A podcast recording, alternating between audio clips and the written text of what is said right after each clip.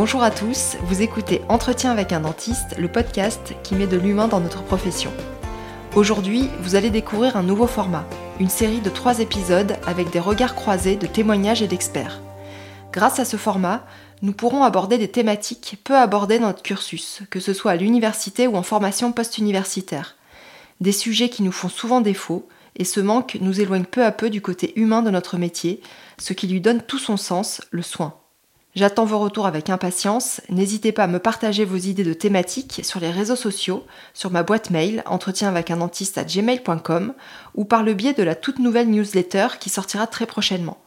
Vous pouvez dès à présent vous y inscrire sur le site internet d'entretien avec un dentiste et aussi sur le lien que je vous ai mis dans le descriptif de l'épisode.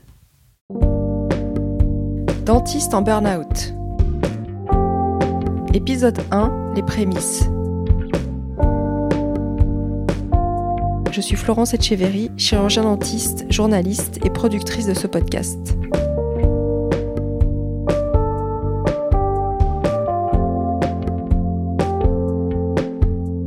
Après des mois de travail, je suis heureuse de vous proposer cette série sur une thématique qui touche gravement notre profession, le burn-out.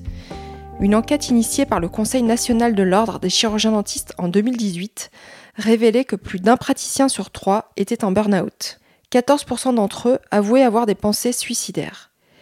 Et nous savons que ces chiffres ne cessent d'augmenter depuis la crise liée au Covid. J'ai moi-même connu des périodes où j'ai senti que mon travail me faisait souffrir sans pouvoir mettre des mots dessus.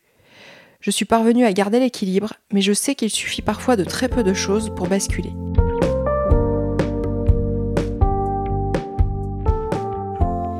Dans cette série de trois épisodes, j'ai voulu comprendre l'engrenage de ce qu'on appelle aussi l'épuisement professionnel. C'est une véritable épidémie qui nous touche toutes et tous de près ou de loin. Dans cette histoire, il n'est pas question de faiblesse, bien au contraire, et surtout, personne n'est vacciné. Praticiens libéraux ou salariés, assistants dentaires, secrétaires médicales, ce syndrome touche l'ensemble des secteurs de notre microcosme. Il est donc très important d'en connaître les mécanismes et de savoir comment se protéger et protéger notre entourage. Au travers des témoignages de Séverine, Pauline et Phoenix, trois praticiens libéraux ayant vécu un burn-out, nous allons tenter d'en dessiner les contours, comprendre quels sont les signes précurseurs, quelles solutions existent quand on est en plein dans la tourmente et comment faire pour se préserver de ce fléau.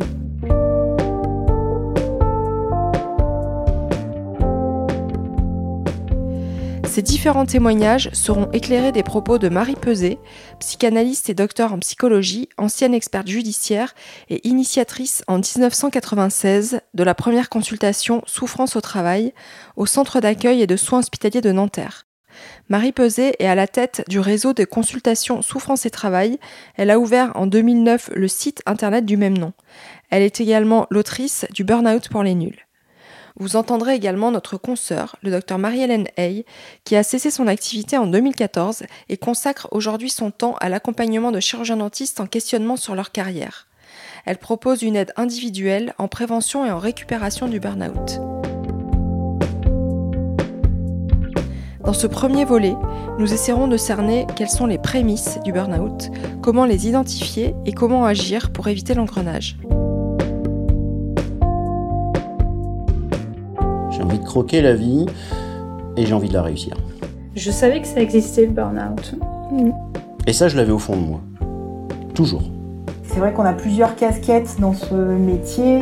J'ai pris beaucoup, beaucoup de plaisir à être au, cabinet. La semaine, euh, il n'y avait aucun loisir, aucun moment pour moi. Émotionnellement, déjà, tu t'en peux plus. On sait qu'on a une profession qui n'est pas évidente. Faut pas que je me loupe. J'ai pas, pas droit à l'erreur.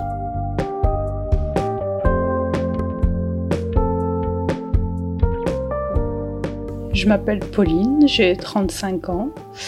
Ça fait 10 ans que j'exerce comme chirurgien dentiste. Euh, j'exerce dans un cabinet de, groupe, euh, dans un secteur libéral. Ça fait 3 ans maintenant que j'ai fait ce burn-out.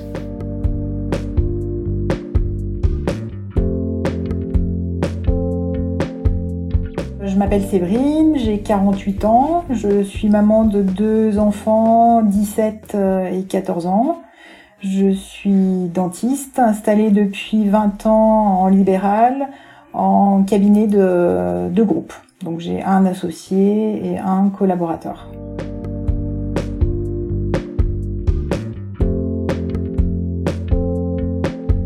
Je m'appelle Phénix, ce pseudonyme bien évidemment en rapport avec euh, l'oiseau euh, célèbre de la mythologie grecque. Je suis euh, fils, petit-fils et arrière-petit-fils d'agriculteurs. Dans ma dentisterie, j'ai toujours essayé d'être innovant, d'aller de l'avant. Hein. Je suis un passionné de, de la dentisterie.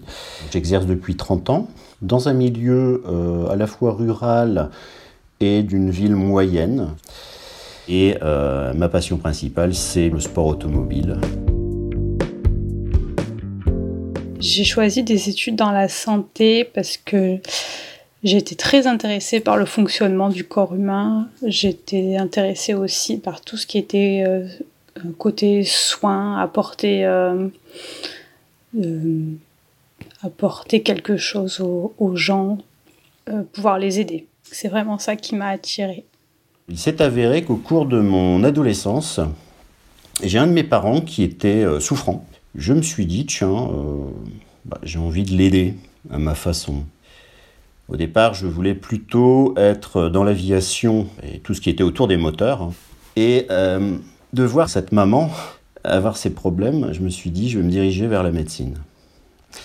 Et comme j'aime bien les, travailler de mes mains, je vais faire chirurgien dentiste. Voilà, c'est euh, une vocation finalement. Mes parents m'avaient fait faire un, bilan, un test QI euh, en terminale parce que je savais pas trop au niveau orientation ce que ce que je souhaitais faire. Et en fait, de ce test, il y avait une appétence qui était sortie pour tous les métiers euh, médicaux. donc j'avais demandé médecine, j'avais fait aussi des demandes en bio et euh, du coup, j'ai été euh, admise en première année en fait de médecine et j'ai démarré en fait la médecine avec euh, l'envie de devenir pédiatre. Quand j'étais plus jeune, en fait, ma vie future, alors je l'imaginais médecin ou pédiatre, en fait, dans, alors je sais pas pourquoi, dans une ville thermale. Et puis, euh, je me voyais ouais, avec euh, ma vie familiale euh, et une aisance à gérer entre et le passé, entre la vie familiale et la vie professionnelle. un travail en équipe, avec pas mal d'échanges entre confrères, entre praticiens. je voyais un travail plutôt en milieu hospitalier moi, l'image que je m'en faisais, c'était quand je vendais mes bleuets pendant euh, le 8 mai, le 11 novembre. Euh. je me disais, je ramasse des sous pour euh, les mutilés de guerre, pour que ces saloperies ne reviennent pas. Et j'ai envie d'une vie en paix. J'ai envie d'une vie agréable. Et moi, mon rêve, et je l'ai toujours, et je l'ai déjà assouvi au sein du cabinet, j'ai toujours voulu créer des emplois. Ça, ça a toujours été ma... une vision. J'ai envie de croquer la vie et j'ai envie de la réussir. De rencontrer des gens, de grandir. Et ça, je l'avais au fond de moi. Toujours. Pour moi, le, travail, ça représentait plus quand même une, euh, une obligation nécessaire plutôt qu'une passion.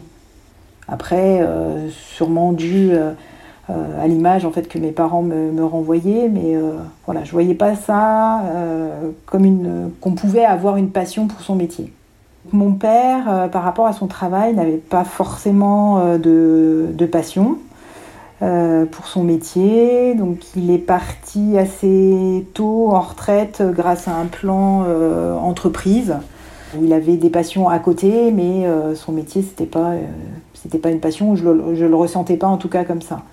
Euh, ma mère était un peu plus passionnée par son métier, mais euh, elle a quand même fait une reconversion en fait autour de, 45 ans. Euh, mes parents avaient un rapport au travail qui était, c'est des gens très consciencieux vis-à-vis de leur travail, qui étaient assez soucieux de bien faire les choses. pour mon, pour mon père. Après, ma mère avait plutôt un travail On va dire pas forcément qu'elle avait choisi plus un côté alimentaire, mais ça n'empêche pas que malgré tout, elle avait vraiment le souci de bien faire les choses, d'être très sérieuse dans, son métier. Je suis malheureusement une victime collatérale de la guerre d'Algérie, malheureusement. C'est-à-dire qu'il y a eu un oncle euh, abattu. Il avait 20 ans.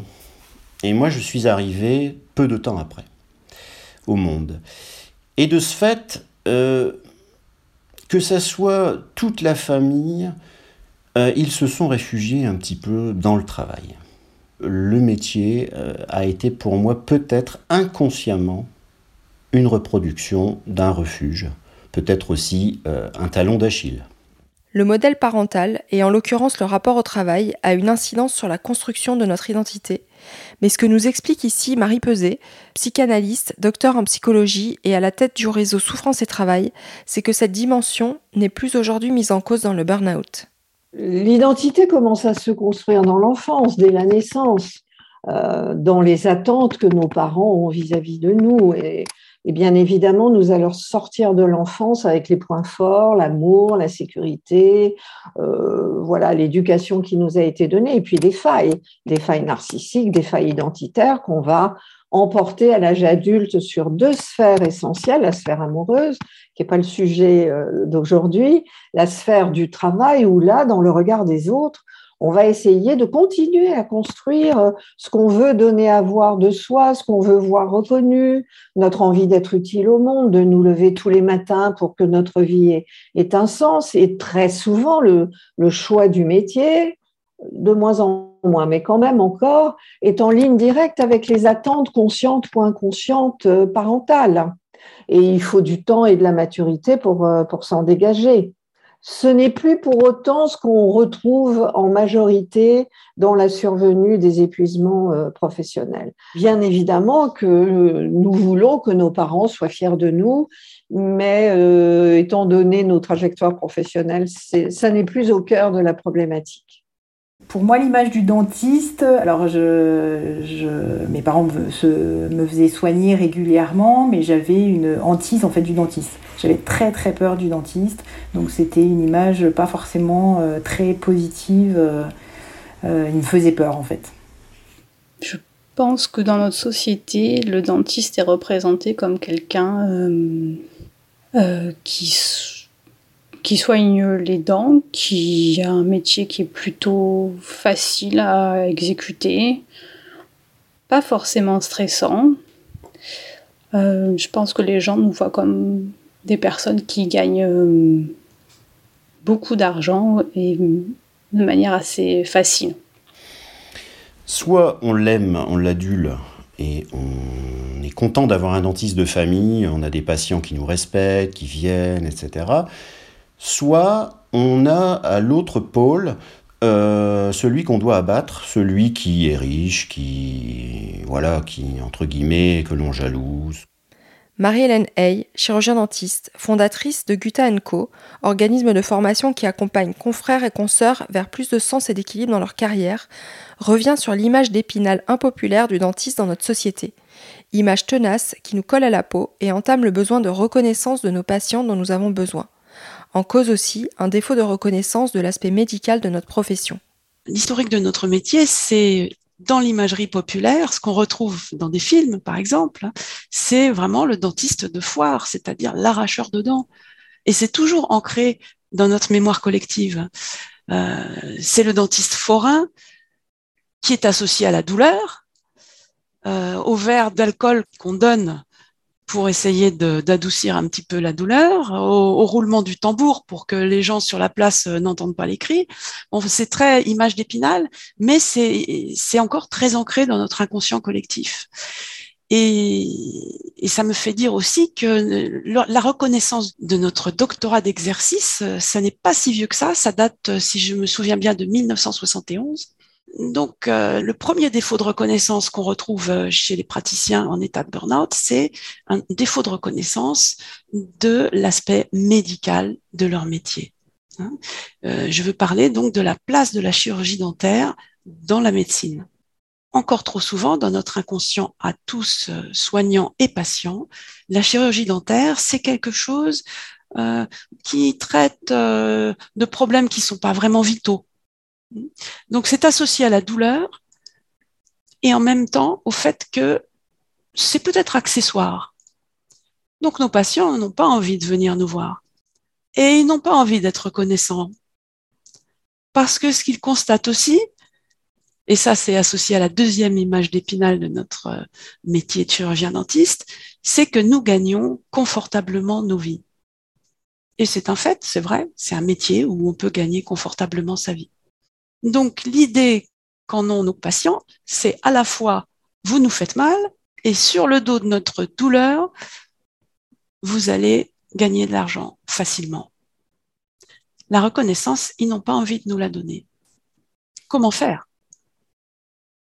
Parce qu'on a besoin de cette reconnaissance. Sans cette reconnaissance, il y a euh, cette forme d'épuisement qui arrive rapidement. Et on perd la motivation pour son métier. Je savais que ça existait le burn-out. J'ai même une, une consoeur euh, qui avait fait sa thèse là-dessus. Pour moi, c'était quelque chose qui existait, mais de loin. Euh, non. Ni à la faculté, ni euh, dans les médias au début de mon exercice.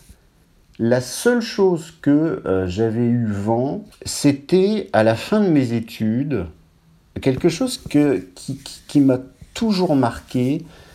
C'est un, de mes collègues de promo qui est appelé parce que son papa, euh, dentiste, avait disparu. Ensuite, j'ai entendu parler, à mots couverts, d'un praticien dans la région qui malheureusement a disparu euh, de la circulation. On l'a plus vu, euh, il est parti dans les dom-toms.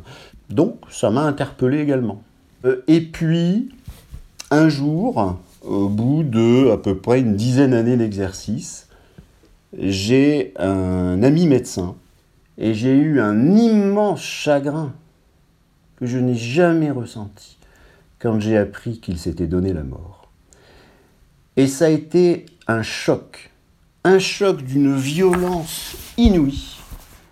Et j'ai trouvé ça d'une injustice, parce qu'on n'arrivait pas à faire entendre à nos politiques que la ville n'avait plus assez de médecins. Et j'ai encore les larmes aux yeux en en parlant dans ce podcast.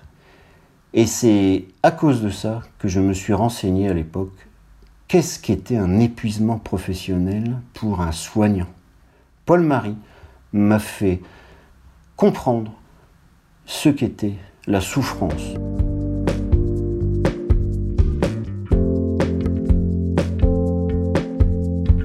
Le mot burn-out est apparu au milieu des années 70.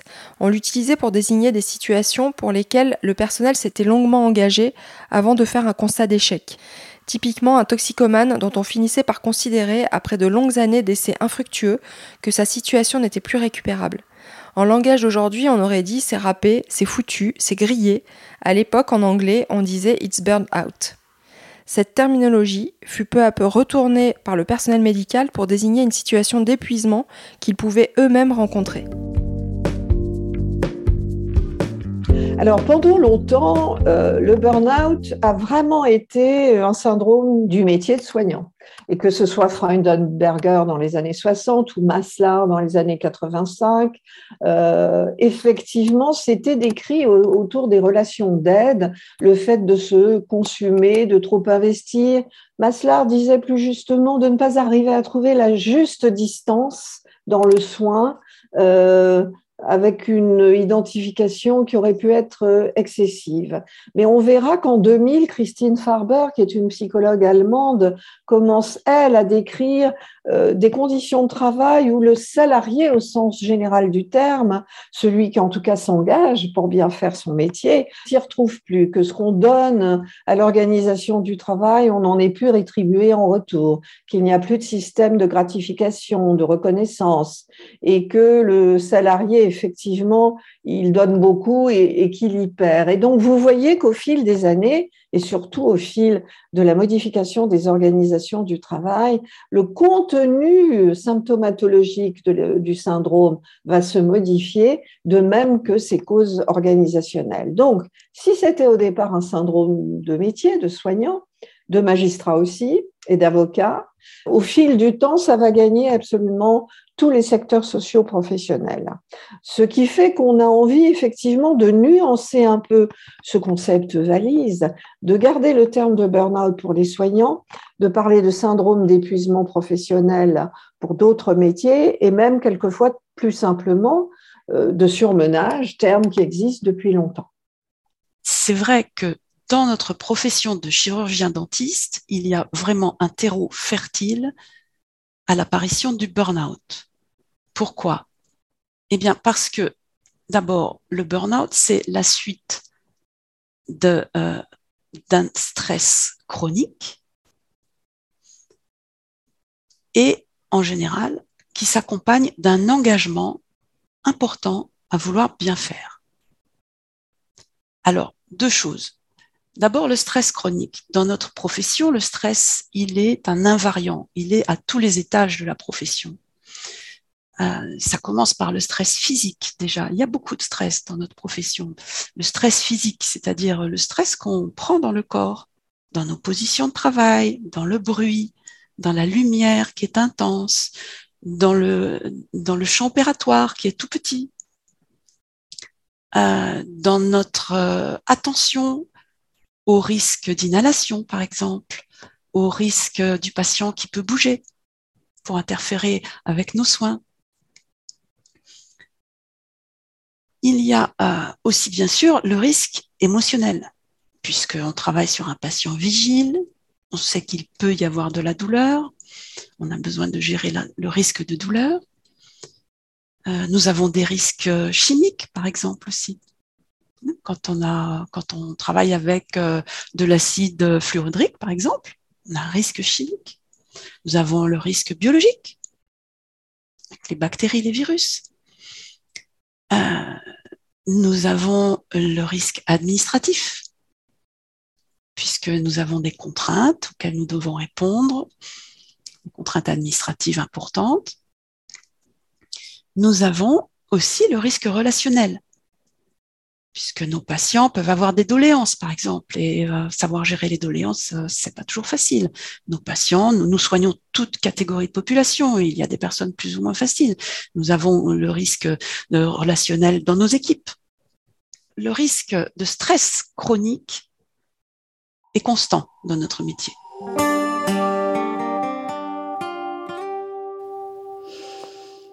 Le burn-out, pour moi, c'est quand on on est euh, au, bout, quand on n'a plus rien à quoi se raccrocher, euh, on se voit plonger, on se sent plonger. C'est un épuisement autant physique que moral, psychique. Et même si on s'en rend compte, euh, il n'y a vraiment plus rien pour se raccrocher aux branches. Alors euh, pour moi le burn-out, je, enfin je l'analyse maintenant comme ça, euh, je pense que c'est un trop plein euh, pour moi d'investissement émotionnel en fait dans mon travail, dans mon cabinet, qui a fait qu'au long cours ça a entraîné en fait un épuisement physique, mental et, émotionnel. Et du coup le, bah, le corps au bout d'un moment et le mental en fait dit stop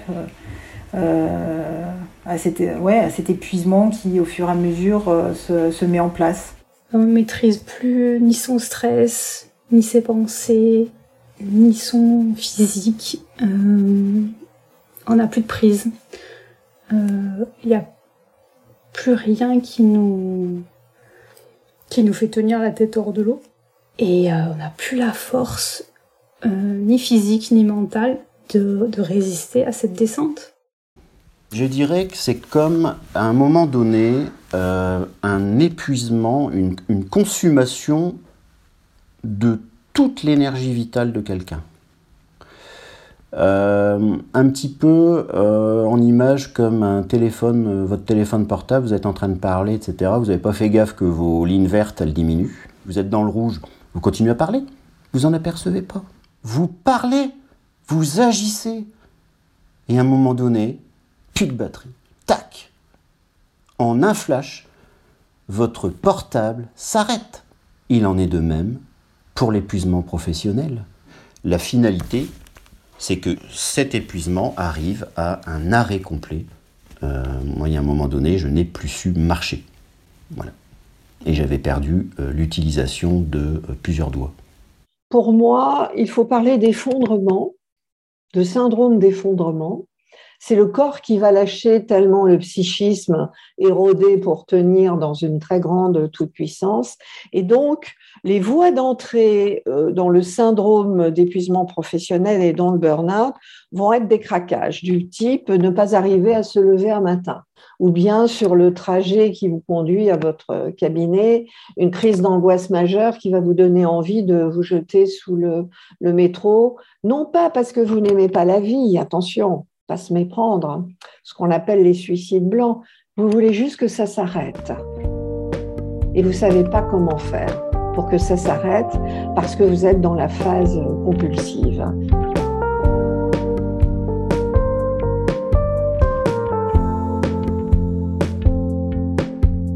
Mes premières années d'exercice, je me suis installée 5 ans en collaboration chez quelqu'un parce que j'avais ce besoin euh, bah, d'être épaulée, de, parfaire ma, ma, formation parce que je sentais qu'il y avait plein de domaines euh, dans lesquels euh, euh, j'avais des, lacunes. Donc je suis restée en fait 5 ans en collaboration chez quelqu'un qui m'a beaucoup appris et qui m'a permis voilà, de, d'avoir certaines connaissances que je n'avais pas à la sortie de la, de la fac. Après la fac, j'ai choisi de m'installer en milieu rural parce que c'est vraiment un lieu de vie qui me, qui me plaisait, que je recherchais. Donc c'est plus euh, cet aspect-là qui m'a qui a guidé mon choix. Et c'est vrai que dans ce secteur-là, euh, à part le travail en libéral, euh, il n'y avait pas trop d'autres possibilités. J'ai rencontré un fils d'agriculteur très brillant, devenu chirurgien dentiste. On avait les mêmes bases et valeurs agricoles, mais aussi notre bon sens. Et il m'a dit, alors bien sûr, euh, il souhaitait aussi un successeur, bien évidemment, je l'avais compris. Mais il m'a permis de venir le samedi et j'avais cette chance de travailler déjà, euh, entre guillemets, tester pour euh, voir si bah, je l'ai resté là. Et je me suis bien plu, et puis je me suis dit, bah, je vais rester là. Malgré, bien évidemment, et ça, je pense qu'il y a beaucoup de confrères et de consoeurs qui vont se retrouver, beaucoup de stress dans le début de l'installation, hein, forcément, hein, bien sûr on fait ce qu'il faut pour beaucoup d'injonctions à la performance au niveau de la qualité des soins. On, veut faire son trou, donc on fait gaffe à tout ce qu'on fait. Donc c'est pas si évident que ça au début. Euh, toute la gestion d'entreprise en fait qu'on découvre euh, sur le tas, auquel on n'est pas, enfin du moins moi, auquel j'étais pas préparée. Euh, donc ça, il y avait déjà les soins à gérer pour lesquels on vraiment on débute, on a des notions, on a on a un bagage, mais on n'a pas d'expérience plus que ça. Donc il y a ça à prendre en compte, plus euh, la gestion de l'entreprise qui est énorme, qui est énorme et qui euh, prend du temps, qui euh, pour laquelle il faut consacrer quand même pas mal d'énergie. Et ça, en sortant de la fac, moi du moins, je n'étais pas préparée. C'est vrai qu'on a plusieurs casquettes dans ce métier qui fait que c'est un métier complexe. Et il y a surtout des casquettes en fait bah, où on n'a pas du tout de compétences. Euh, et la casquette en fait RH euh, a été la casquette où j'ai pris le plus de claques, je pense, au début. Euh, parce que je n'avais, malgré mes formations avec IDEO, on n'a pas tous les, ouais, les compétences pour euh, gérer des salariés, pour gérer une équipe. Euh, et euh, on fait des recrutements qui sont un peu des fois hasardeux et on se rend compte en fait que bah, la personne ne correspond pas du tout pour qu'on puisse bosser avec elle. Donc oui, ça a été compliqué pour moi le, management au, début de, mon exercice. Mais après, le fait qu'il y ait la présence d'un senior, j'ai décidé de m'associer. Et ça a été un, tremplin. Euh. Voilà les premières années d'exercice, marquées par le stress, hein, ça je l'avoue. Quand j'ai commencé à soigner en, clinique, euh, face aux patients, j'étais quand même assez stressée de bien faire et surtout par rapport à la douleur, c'est-à-dire de ne pas faire mal. C'est ce qui m'apportait le plus, c'est-à-dire de pouvoir soigner les gens, les recevoir euh, sans leur faire mal. Quelque chose que je retrouve quand même, je trouve assez souvent, voire très souvent, parmi les praticiens qui vivent un burn-out vraiment euh, solide, difficile, c'est une difficulté vis-à-vis de tout ce qui touche à la violence physique, c'est-à-dire la violence sur les corps. Et parfois, euh, comment dire, le praticien redoute de se trouver en situation de lui-même être un acteur de violence physique sur son patient ou de douleur sur son patient. Et ça, ça lui est intolérable. Et quand ça, c'est vraiment très fortement intolérable, souvent, on se rend compte que ben, peut-être dans l'enfance ou dans la vie privée, dans, dans la sphère vraiment privée, il, a pu y avoir une confrontation, soit un événement euh, euh, ou euh, un événement violent, une mort ou une maladie violente, ou ben, des phénomènes de violence physique qu'on a reçus sur soi, ça peut arriver aussi. Et en fait, cette confrontation à la violence pendant l'enfance, j'ai l'impression, alors après c'est c'est discutable hein, parce que ce ne sont que mes impressions, je n'ai pas d'études là-dessus, mais j'ai l'impression que c'est quelque chose que je retrouve fréquemment pour des praticiens qui sont confrontés à ça, c'est-à-dire je ne veux pas risquer d'être un vecteur de douleur ou de violence physique pour mes patients. Quand je venais au cabinet, je prenais beaucoup beaucoup de plaisir à, venir parce que bah, il y a eu cette création, il y a eu ce développement, euh, donc moi j'adore en fait tout ce qui est euh, mise en place de choses, création, organisation, planification. Euh, je prends aussi beaucoup de plaisir à découvrir de nouvelles techniques. Donc j'ai fait beaucoup beaucoup de formations pour le mettre en place au sein du, cabinet. Mais oui, j'ai pris beaucoup beaucoup de plaisir à être au, au cabinet. Quand un patient a de la reconnaissance, voilà, tout, rien de rien d'extraordinaire, mais juste euh, un patient qui a consulté en urgence et qui revient et qui dit bah merci, vous m'avez vraiment rendu service. juste ça. Ça, c'était vraiment euh, une ressource pour moi. Une des choses qu'on retrouve souvent quand on est face à un chirurgien dentiste en état de burn-out, de pré-burn-out, c'est euh, ce désir de recevoir de la reconnaissance pour son travail. Et c'est ce sentiment d'avoir euh, une, un investissement bien supérieur à la reconnaissance qu'il reçoit. Eh bien, la première chose que j'imagine on peut faire, c'est donner les moyens à nos patients de nous accorder cette reconnaissance, c'est-à-dire les informer sur la qualité de travail qu'on leur a fourni, sur la qualité de notre engagement. Parce qu'au fond, est-ce que le patient est en mesure de juger de la qualité de notre travail? Très difficilement. Sur quoi il s'appuie pour nous donner cette reconnaissance? Est-ce que j'ai eu mal? Essentiellement, c'est ça. Est-ce que c'est joli? Est-ce que ça me plaît? Est-ce que je peux bien fermer les dents? Est-ce que c'est confortable? Mais il n'a aucune idée en réalité de la qualité du travail qu'on lui fournit, dans le sens où est-ce que ce travail va être pérenne dans le temps? Parce que pour nous, la qualité de travail est dépendante de la pérennité de nos soins. Et ça, c'est aussi quelque chose qui marque énormément notre profession de chirurgien dentiste, c'est que la notion de guérison dans notre métier n'a pas vraiment de sens. Dans la mesure où, à la fois la carie et le problème parodontal, la maladie parodontale, ce sont des maladies qui demeurent chroniques. La carie reste gravée dans les dents. On ne la guérit pas. La maladie parodontale, même si on arrive à stabiliser, euh, nous savons très bien que ça va nécessiter un, un suivi dans le temps, dans le très long terme, avec un investissement à la fois du praticien et du patient. Donc cet aspect de notre métier de chirurgien dentiste est très particulier. Nous sommes dans un processus d'accompagnement de maladies chroniques. Or, nous les dentistes, comme les professionnels de santé en général, nous fonctionnons dans un référentiel du modèle biomédical qui nous induit à rechercher pour nos patients le meilleur, la meilleure solution qui va aboutir à une guérison. Donc, obtenir de la reconnaissance, comment faire comprendre au patient qu'on a répondu à son besoin.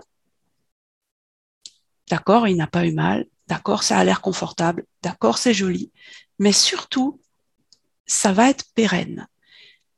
Sauf que ça ne peut pas être pérenne pour toute la vie. Nos soins sont des soins de maladies chroniques. Ils vont avoir besoin d'un entretien et peut-être ils vont avoir besoin d'être reconduits à un moment ou un autre de la vie du patient. Donc faire comprendre ça à notre patient, c'est lui permettre de commencer à comprendre comment notre travail est important et combien il peut nous apporter de reconnaissance. Alors, qu'est-ce qui m'a apporté le plus de satisfaction dans mon métier? Alors déjà, euh, un, les rencontres. J'ai rencontré des praticiens extraordinaires c'est vraiment ça qui m'a apporté le plus de plaisir. J'ai discuté avec des étudiants allemands, mais c'est une ouverture d'esprit, mais vous vous dites, bon, ben, on a un chouette métier. quoi. J'entends les patients, bien sûr. Hein. Ça, c'est le, le 1 bis, c'est des patients, à la limite, qui auraient pu être des amis. Le point numéro 2, ça a été de me dire, j'ai une super équipe. Ma vision d'enfant, de vouloir créer des emplois, à un moment donné, quand on est arrivé à 10, je me suis dit, oh punaise, c'est quand même chouette. Et si je devais ajouter un dernier point, je dirais qu'il y a des fois, je me dis, bah, j'ai quand même fait des chouettes trucs. J'ai merdé des trucs comme tout le monde. Mais je dirais que euh, quand je revois certains boulots implantaires passés, ou quand je revois d'autres euh, prothèses ou soins, je me dis, bah, j'ai quand même fait du bon boulot. Et ça, je suis content.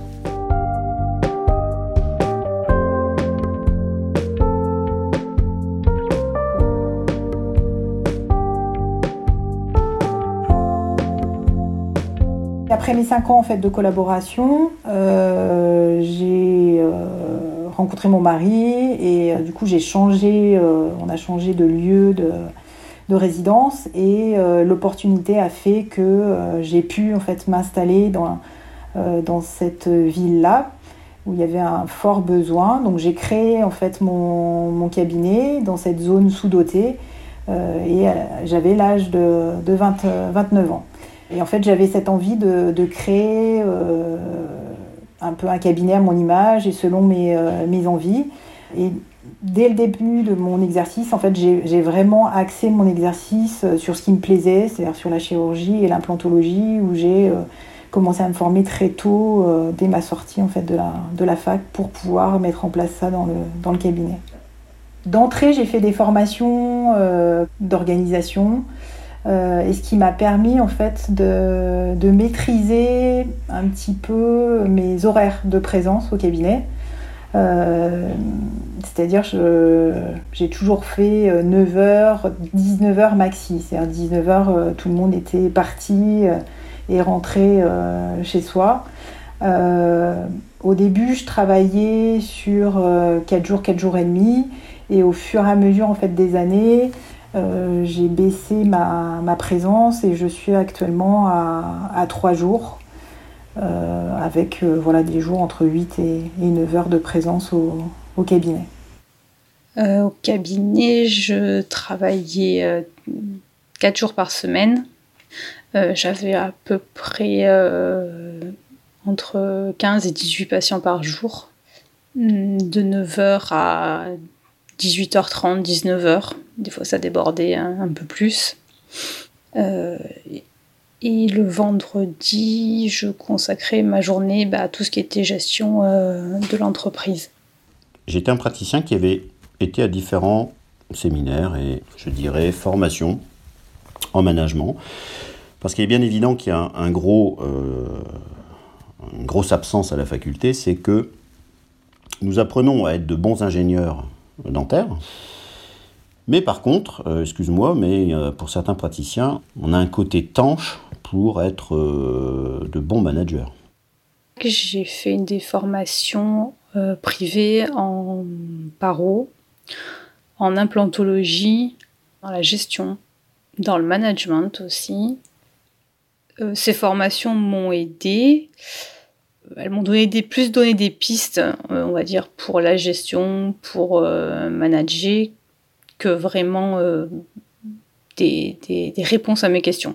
Se former est important, même obligatoire dans notre profession, et l'évolution technologique extrêmement rapide de ces dernières années nous impose de nous tenir informés. L'avènement des réseaux sociaux a été un fabuleux moyen de communication pour échanger entre pairs, apprendre et partager, mais le revers de la médaille est aussi sombre et pervers que l'autre versant semble beau et prometteur. Déjà les formations, ça me faisait plus de mal que de bien parce qu'on se retrouvait forcément avec des, alors pas les confrères qui venaient en formation, mais des formateurs. Euh, c'est pas le cas de tout le monde. Je veux pas non plus mettre tout le monde dans le même panier, qui vous exposent des cas euh, extraordinaires qu'on voit jamais en cabinet ou très rarement. Et euh, bon, on y va pour apprendre, hein, c'est sûr, mais on ressort de là. Moi perso, je me disais mais t'es nul quoi. Donc ça, déjà, je le vivais vraiment pas bien. J'ai l'impression que euh, ce système de comparaison dans la, dans la profession a joué un rôle dans, dans mon épuisement. C'est-à-dire, je me suis retrouvée euh, à développer l'implantologie et je me suis retrouvée en fait dans un monde un petit peu d'hommes. Il y avait très très peu de femmes alors, je ne veux pas dire qu'il y avait une compétition, mais euh, il y avait, euh, voilà, on, compare le nombre d'implants que tu poses, on compare où, t'en es niveau technique. Et je pense que euh, moi, ça m'a, ça m'a aussi entraîné dans un système qui était peut-être trop pour moi. Ça, c'est vraiment en lien avec notre besoin de reconnaissance. Le phénomène de la comparaison avec ses pairs. Et ça, les réseaux sociaux nous ont donné la possibilité euh, de nous comparer avec beaucoup plus de facilité qu'avant. Donc, si je fais des cas parfaits, j'ai envie de les partager, parce que j'ai besoin de recevoir de la reconnaissance aussi de mes pairs. Et en même temps, quand je partage ce genre de cas, je peux induire pour d'autres praticiens qui ne sont pas en mesure de fournir la même qualité de travail pour différentes raisons, une baisse de l'estime de soi, et un rapprochement du burn-out. J'avais organisé mon exercice avec euh, bah, mes convictions et mes valeurs. Euh, à l'époque, je voyais à peu près, euh, je prenais des grands rendez-vous. Je travaillais sur trois jours et demi à peu près de, de travail, même à peu près quatre jours, avec entre 15 et 20 patients par jour. Et j'avais eu la chance d'avoir une dérogation pour un deuxième collaborateur parce que là où je suis, on a une sous-population médicale. Ça allait plutôt bien et je dirais que j'étais même plutôt très satisfait. Et un jour, euh, j'ai un de mes sixième années en fait euh, qui était vraiment extrêmement brillant, donc il est resté un moment et ce qui s'est passé quand il est parti, la mécanique s'est déréglée, c'est-à-dire que euh, les patients qui suivaient, j'ai mis un point d'honneur à les voir pour pas les mettre dehors, donc je les ai rajoutés et de fil en aiguille, j'ai eu des difficultés de recrutement quelques mauvaises expériences également. Et puis un jour, eh ben, on me diagnostique un cancer. Alors là, il y a un petit peu de. comme une bombe, un petit peu, qui, se, qui, qui explose. Je me dis, mince, j'ai vraiment pas de bol. Ça fait vraiment un impact que l'on n'imagine pas. Un soignant qui devient euh, souffrant. À la fin de mes journées, je me sentais euh, lessivée. Passer sous un rouleau compresseur, euh, de faire quoi que ce soit derrière, c'était c'était pas possible. Euh, même aller dîner avec des amis, c'était épuisant. Plus j'avançais dans ma pratique, moins j'arrivais à décrocher du cabinet, même le week-end. Il y avait toujours quelque chose à l'esprit, dans un coin de la tête un papier, euh, un dossier d'un patient. Euh. Et le problème, c'est que euh, j'avais pas de, bouton off. C'est-à-dire que je partais euh, du cabinet avec, euh, avec mes soucis, avec euh, ben, les protocoles que j'avais à faire ou la dernière idée que j'avais. Donc c'est vrai que je, je dormais cabinet, je vivais cabinet. ouais, même les jours où je n'étais pas présente au cabinet, c'est souvent que je bossais pour le cabinet, où je passais des coups de téléphone. J'avais pas vraiment de, moments où je me posais et je me disais voilà ça c'est pour toi tu, tu prends le temps de, de, faire autre chose que de penser au cabinet. La semaine euh, il n'y avait aucun loisir aucun moment pour moi. Du lundi matin jusqu'au jeudi soir, il n'y avait absolument euh, aucune place, ni pour euh, sortir, ni pour un loisir, ni pour un resto, ni quoi que ce soit. Je partais le lundi, je savais que j'allais émerger euh, le jeudi soir.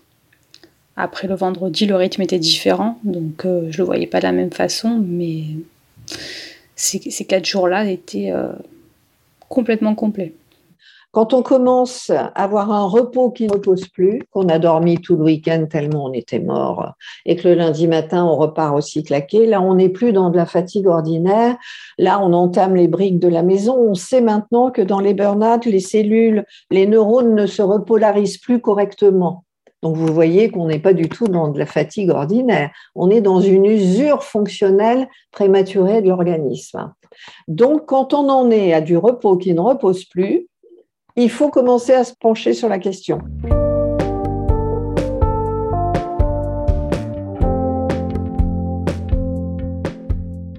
Euh, est-ce que mon entourage m'a fait la remarque? Euh, Non, pas forcément. Mon, euh, mon mari voilà, savait que j'étais à fond dans ce projet-là. Non, il m'a pas forcément fait de, de, de remarques. Après, on a fait construire, j'étais pas forcément présente et disponible pour la construction. Il l'a il l'a géré. Non, j'ai pas eu forcément de, retour négatif euh, de mon entourage. Non, parce que je, citerai la, circonstance dans laquelle euh, l'épuisement est arrivé. Il est effectivement vrai que j'avais depuis un moment beaucoup moins de patience. Effectivement, à la maison, j'étais beaucoup plus euh, agressif parce que quand quelqu'un de, gentil passe à ironique et, cynique, bah, il y a un problème. Tout ce qu'on fait, on trouve que ça va plus, qu'on est nul. Émotionnellement, déjà, tu t'en peux plus. Et euh, tu n'as même plus en fait la capacité de recevoir les, doléances de tes patients. Donc euh, automatiquement, tu te mets un peu à, l'écart pour dire euh, ça va être trop pour moi si s'il me dit quoi que ce soit. Donc tu poses même plus la question ça va, comment ça s'est passé, parce que si euh, malheureusement euh, il y, a un retour négatif, euh, ben, ça te refait ta journée. quoi. La peur de mal faire. C'est pendant du désir de bien faire. Mais quand la peur de mal faire s'installe vraiment beaucoup, ça aboutit à mettre en place une médecine défensive. Qu'est-ce que c'est une médecine défensive? C'est commencer à trouver de différentes échappatoires pour ne pas risquer de se mettre en échec dans ses soins. Alors ça va être commencer à dire bon je vais déléguer telle chose parce que euh, euh, par exemple moi j'ai pas de microscope donc euh, je vais déléguer mes endos maintenant. À partir de maintenant je vais déléguer toutes mes endos. Ok. Ça peut vouloir dire aussi je suis pas suffisamment assistée ou je je vais déléguer toute ma chirurgie. C'est-à-dire que petit à petit, on se met à construire euh, son exercice, non plus pour répondre aux besoins du patient, mais pour répondre à son besoin de se mettre à distance d'un risque d'échec. Quand on commence à apprendre des attitudes de médecine défensive, ça peut être un signal d'alerte. ma peur, c'était un mélange de plusieurs facteurs. Les principaux facteurs, c'était euh, la peur de mal faire, de mal soigner, de pas faire des soins appropriés, euh, d'avoir euh, un patient qui vienne se plaindre, qui soit pas content. ça, c'était le, principal. Je pense que le perfectionnisme, c'est un des, une des clés qui fait qu'on on se retrouve en, épuisement euh, professionnel.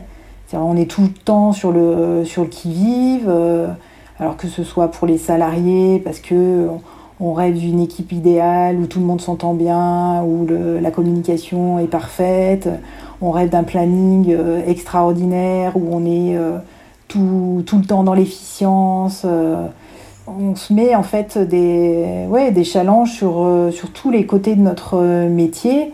Et ce qui fait qu'on termine notre, euh, notre journée épuisé. Quoi. Notre profession, elle est par essence perfectionniste. Parce qu'on travaille sur des choses toutes petites et où on sait très bien que de minuscules défauts dans notre profession peuvent avoir de grandes conséquences sur la pérennité de nos soins. Donc, par essence, on cherche, on a, besoin d'être perfectionniste.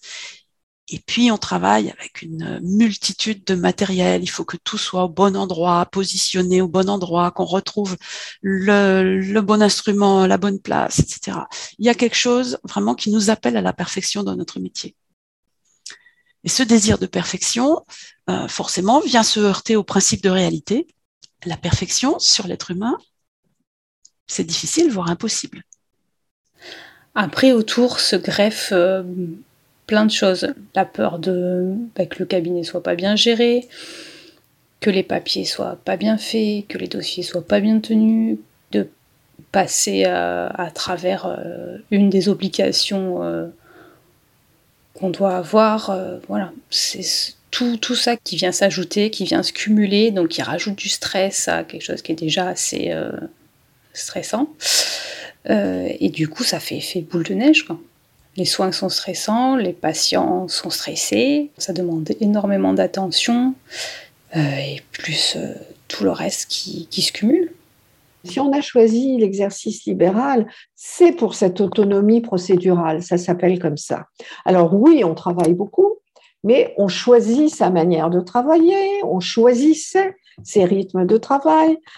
cette autonomie était le contre-feu à la charge de travail. Un chirurgien à l'hôpital, est-ce qu'il choisit encore son mode opératoire ou les prescriptions? Il doit faire ce que l'ARS lui conseille ou la haute autorité de santé. Euh, et je pense que dans un cabinet euh, en libéral, euh, c'est quand même un peu la même chose. Et on, on voit se développer partout ces chaînes Hein, de, cabinets euh, salariés, ou euh, comme dans les cliniques privées, euh, vous avez derrière des fonds de pension qui gèrent de manière productiviste, ou, ou comme les maisons de retraite, où il faut dégager quand même des bénéfices, et où donc la manière de travailler est procéduralisée à outrance.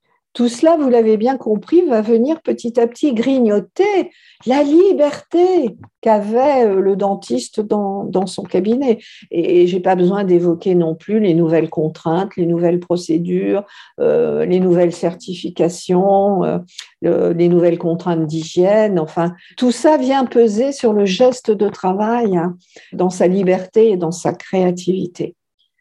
Parmi les choses les plus importantes, c'est le fait euh, de pouvoir éviter ce qu'on appelle euh, les problèmes relatifs à la qualité empêchée.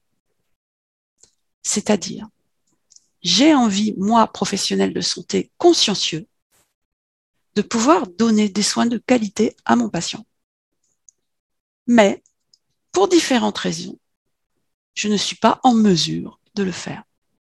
Je suis dans de la qualité empêchée. Et cette notion de qualité empêchée est très importante. Parce que quand on y est confronté, c'est là qu'on commence à perdre en estime de soi et qu'on peut commencer à entrer dans une spirale qui nous conduit au surmenage, à l'épuisement. Voyez le décalage entre la manière dont désormais le travail est organisé, à coup de, euh, vous le savez, de tableaux Excel, de chiffrage d'objectifs, de grammaire chiffrée, d'algorithmes maintenant, d'exigences uniquement de productivité chiffrée, pendant que surtout quand on est soignant, ben, on veut d'abord euh, remplir les règles de métier, c'est-à-dire aider les gens, les soulager, bien les soigner. Et puis on le sait, parce que ça c'est le contexte légal, on est responsable personnellement et pénalement des dégâts qu'on commet. Et là, vous voyez la rencontre entre une gouvernance qui utilise euh, des outils, des pôles de gestion, des DAF, et puis sur le terrain, des gens qui veulent faire leur métier avec un souci éthique euh, qui est ce qui vous permet d'être fier de vous. La notion de qualité dans nos soins, elle est vraiment, vraiment très importante. Quand on parle de démarche qualité dans une structure de soins, la plupart du temps, ce qu'on désigne par qualité, c'est ce que moi, j'appelle la qualité mesurable, la qualité objectivable, celle qui peut se mesurer avec des indicateurs, celle qui répond aux normes. Mais ce n'est pas forcément la qualité ressentie par le patient. La qualité ressentie par le patient, c'est beaucoup plus difficile à évaluer. La qualité ressentie par le patient, ça n'est pas forcément en lien avec la qualité de la réponse technique qu'on va offrir à notre patient. Or, quand je parle de qualité empêchée, je fais référence à quoi? Je fais référence à la notion de qualité que le praticien a en tête de ce qu'est pour lui la qualité de ses soins. Je m'explique. Le praticien se sent mal parce qu'il pense qu'il n'est plus en mesure, pour différentes raisons, d'offrir une qualité suffisante à son patient. Mais ça, c'est son point de vue à lui. Quel est le point de vue du patient? Et là, on arrive sur la notion d'approche centrée sur le patient. En quoi je réponds au besoin médical du patient? Mais pas seulement à son besoin médical, aussi à son besoin d'ordre psychosocial. L'image que moi, praticien, j'ai de la qualité de mes soins, elle est souvent d'ordre technique l'image qu'en a le patient est rarement purement d'ordre technique.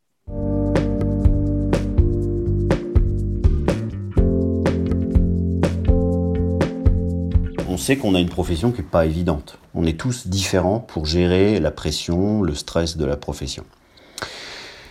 Euh, quelque chose qui se dit moins, c'est que quand on est étudiant, on ne nous apprend pas à savoir les différents degrés d'empathie, c'est-à-dire de comprendre l'autre, d'encaisser la souffrance de l'autre, et ça, malheureusement, si on est, euh, entre guillemets, extrêmement pointu en empathie, on va plus absorber le stress de l'autre. Et ça, si on ne sait pas qu'on l'est, euh, bah, c'est pas facile. Hein. Hein, donc ça, c'est quand même, euh, moi, quelque chose, personnellement, qui m'a perturbé. À un moment donné de mon exercice, j'ai eu une patiente, ça a été un virage dans ma carrière, et qui m'a fait peut-être entrer dans une zone de fragilité. Une mamie adorable que j'aimais énormément m'a fait un OAP flash euh, un soir. Et quand elle a fait son œdème aigu du poumon flash, que ma collègue et amie de promotion de P1 m'a dit euh, Phoenix, t'en peux rien. C'est comme ça. Et là, une fragilité s'est instaurée dans mon exercice où euh, j'ai commencé à, euh, par la suite à, décider d'arrêter purement et simplement la chirurgie implantaire, la chirurgie parodontale.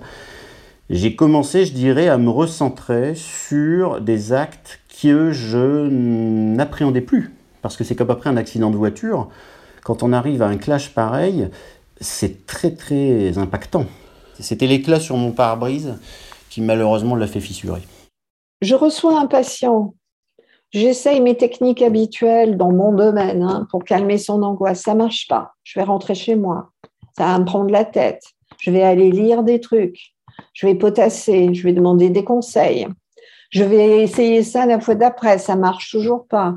Je vais pas endormir la nuit, je vais me dire mais quand même il faut que je trouve. Et à force de rater, de rater, de rater, un jour je vais trouver le truc qui va marcher. Et donc, ce message, il est important. Travailler, c'est pas réussir. Travailler, c'est remettre euh, sur le métier sans cesse son ouvrage. C'est essayer, c'est tenter, c'est approfondir, c'est améliorer. Et c'est grâce à ça qu'on élargit ses compétences et ses savoir-faire. Et c'est en travaillant et en ratant euh, c'est dans cette chorégraphie hein, euh, que je vais élargir mes compétences, me découvrir moi-même, me produire moi-même. Donc c'est ce message qu'il faut faire passer. Travailler, c'est échouer, échouer, jusqu'à ce qu'on y arrive. Et c'est comme ça qu'on est un grand professionnel. Après chaque soin, je me remettais en question. Euh, pour moi, le soin, il était jamais bien, jamais parfait. Il y avait toujours quelque chose à redire. Euh, pour moi, c'était jamais un bon soin. C'était pas un soin durable. Et c'était de toute façon que de ma faute. C'était, euh, ça venait que de moi. Fixer des honoraires, c'est difficile. Oui. De, dire je, mon soin, mon acte, ce que je vais faire, ça vaut tant. Réaliser un devis, c'est jamais, j'ai jamais aimé ça. Euh, et quand je voyais que le, montant du devis euh, commençait à grimper, euh, ça me mettait vraiment mal à l'aise. Parce qu'en plus, ça rajoutait vraiment une pression. Je me dis, oh là là, alors le patient, il va payer ça. Donc là, j'ai pas. Faut pas que je me loupe. J'ai pas, pas droit à l'erreur. C'est même plus des patients, quoi. C'est des clients qu'on reçoit. C'est-à-dire, on est plus ou moins des, on a un métier, une facette de notre métier où on est euh, commercial, parce que tu, mine de rien, on ne veut pas se l'avouer, mais on vend. On vend des services, on vend des choses aux, gens. Et ça, ce côté-là, euh, c'est aussi compliqué. Hmm. On est dans un pays où le présentéisme au travail est une valeur, contrairement à d'autres pays dans l'exercice libéral, où on est obligé de se caler sur le présentéisme du monde des travailleurs, on est obligé de consulter très tard, on est obligé de consulter sur la pause déjeuner, tôt le matin pour avoir des patients clients, hein, bien sûr. Et puis, il faut faire le chiffre pour éponger son endettement, ses frais, euh, le coût même du travail, car le travail finit par coûter cher. Et donc, on voit bien comment ce présentéisme relève d'une organisation du travail qui était celle des hommes quand il y avait des femmes à la maison pour les débarrasser de la prise en charge des tâches domestiques et de l'éducation des, enfants. Et ça, c'est culturel, c'est ce qu'on va appeler une discrimination de système. C'est totalement pris dans la construction des rapports sociaux de genre de notre société et ça résiste, ça résiste. Et il n'y a pas de progrès euh, possible tant qu'on ne pourra pas toucher à, cette espèce de d'étalon qu'est le surtravail comme euh, référence majeure. C'est embêtant, très embêtant. Ben, j'ai toujours eu l'impression euh, au niveau de mon corps que euh, ben, un petit peu d'une fatigue, c'est-à-dire que je me préparais à l'avance par rapport à mes journées de cabinet, c'est-à-dire que la veille, ben, le dimanche, j'avais l'impression que le dimanche après-midi, je m'imposais de me reposer pour être bien le lundi matin et pour pouvoir assurer ma, journée. Euh, j'anticipais parce que je savais que euh, ben, pour moi les journées du cabinet euh, c'était fatigant et que j'allais finir sur les rotules. Donc je prenais sur mon temps perso de mon week-end pour me préparer à ça et être au mieux de ma forme et pouvoir gérer après le cabinet derrière. je me rendais bien compte qu'il y a quelque chose qui, qui allait pas. Mais je repousser, on va dire, l'échéance de la consultation. Je me disais, non, tu, vas récupérer, tu vas y arriver, tu vas forcément réussir à te poser et à, rebondir. Donc j'ai repoussé l'échéance. Quand je suis allée voir mon médecin généraliste, je lui ai expliqué, je lui ai dit je j'y arrive plus, je fais que pleurer, je suis épuisée, il euh, n'y a rien qui va. Euh, je suis stressée, je dors plus, je mange plus. Euh. Et en discutant, bon, il a compris que mon stress venait principalement du travail, même que du travail. Donc il m'a dit, mais là, c'est, ça s'appelle un épuisement professionnel. Il faut s'arrêter.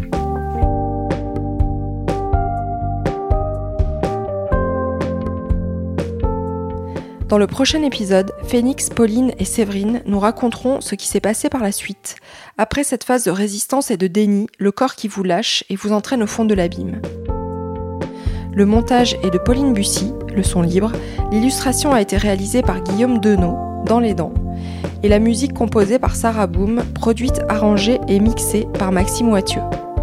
Merci à Pauline, Séverine et Phoenix d'avoir eu le courage de témoigner, ainsi qu'à Marie Peset et le docteur Marie-Hélène Hay pour leur expertise.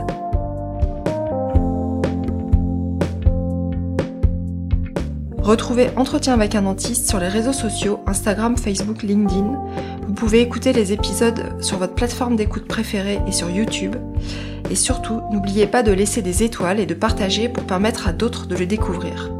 Je vous rappelle que vous pouvez d'ores et déjà vous abonner à la newsletter, un nouveau rendez-vous mensuel dans lequel je vous partagerai les actualités du podcast, une rencontre avec un invité surprise et mes découvertes de lecture, podcasts, films ou médias en lien avec la thématique du mois.